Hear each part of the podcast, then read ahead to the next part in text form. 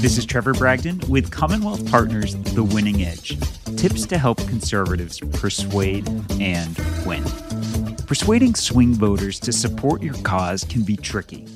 When voters go to the polls, there's one fundamental question being asked with every single vote Do they want to keep or do they want to reject the status quo? If you're asking voters to change who's in power, you're asking them to reject the status quo. To do this, you need to convince voters of two things. First, why the status quo needs to change, and second, why your change is worth the risk. So, how do you do it? You do it by creating a two part message. Part one of the message talks about the problems with the status quo. Then in part two, you want to show that you have a plan and tell voters why they should trust your solution. Here's the tricky part when you talk about the problems with the status quo. For many of your swing voters, they have voted for the status quo in the past. But most of us don't like to admit we've been wrong about a decision.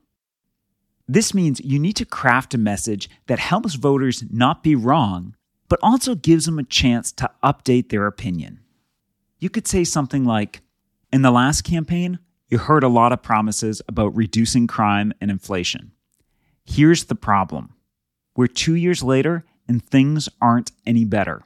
Crime is higher than ever, and a box of cereal costs seven bucks. They tried their plan and it didn't work. You gave them a chance and they let you down. Here's the formula for this message First, pick a failed promise from the last campaign. Then, show the failure in a vivid way that matches the voter's experience. Then, explain why the voter wasn't wrong. So let's break down each part. That first part on picking a failed promise from the last campaign. That's where you say, in the last campaign, you heard a lot of promises about reducing crime and inflation. But here's the problem we are two years later and things aren't any better.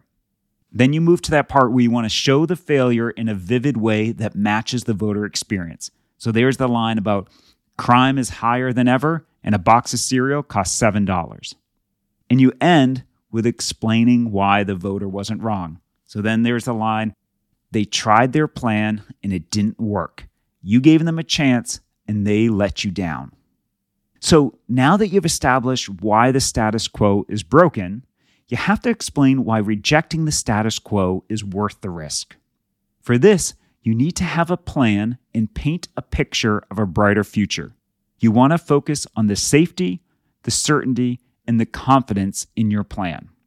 So you could say something like, When I'm elected, there are three things I'm going to do. Then you talk about the three issues you're running on. Ideally, the first issue is related to the failed promise of part one. Maybe you talk about your plan to fight crime by enforcing the laws on criminals and also on prosecutors. Next, you could talk about inflation or whatever important issues are for your district. By providing three areas of focus, you're showing that you have a plan and you're giving voters the confidence to reject the status quo and that you'll be the safer bet. Here's a saying that we buy on emotion and we justify with facts. By creating a two part message, you're allowing swing voters to feel the frustration with the status quo and have the facts from your plan to back up the feeling. So, when you create a message for your next campaign, first talk about the problems with the status quo, then show voters you have a plan and why they should trust you.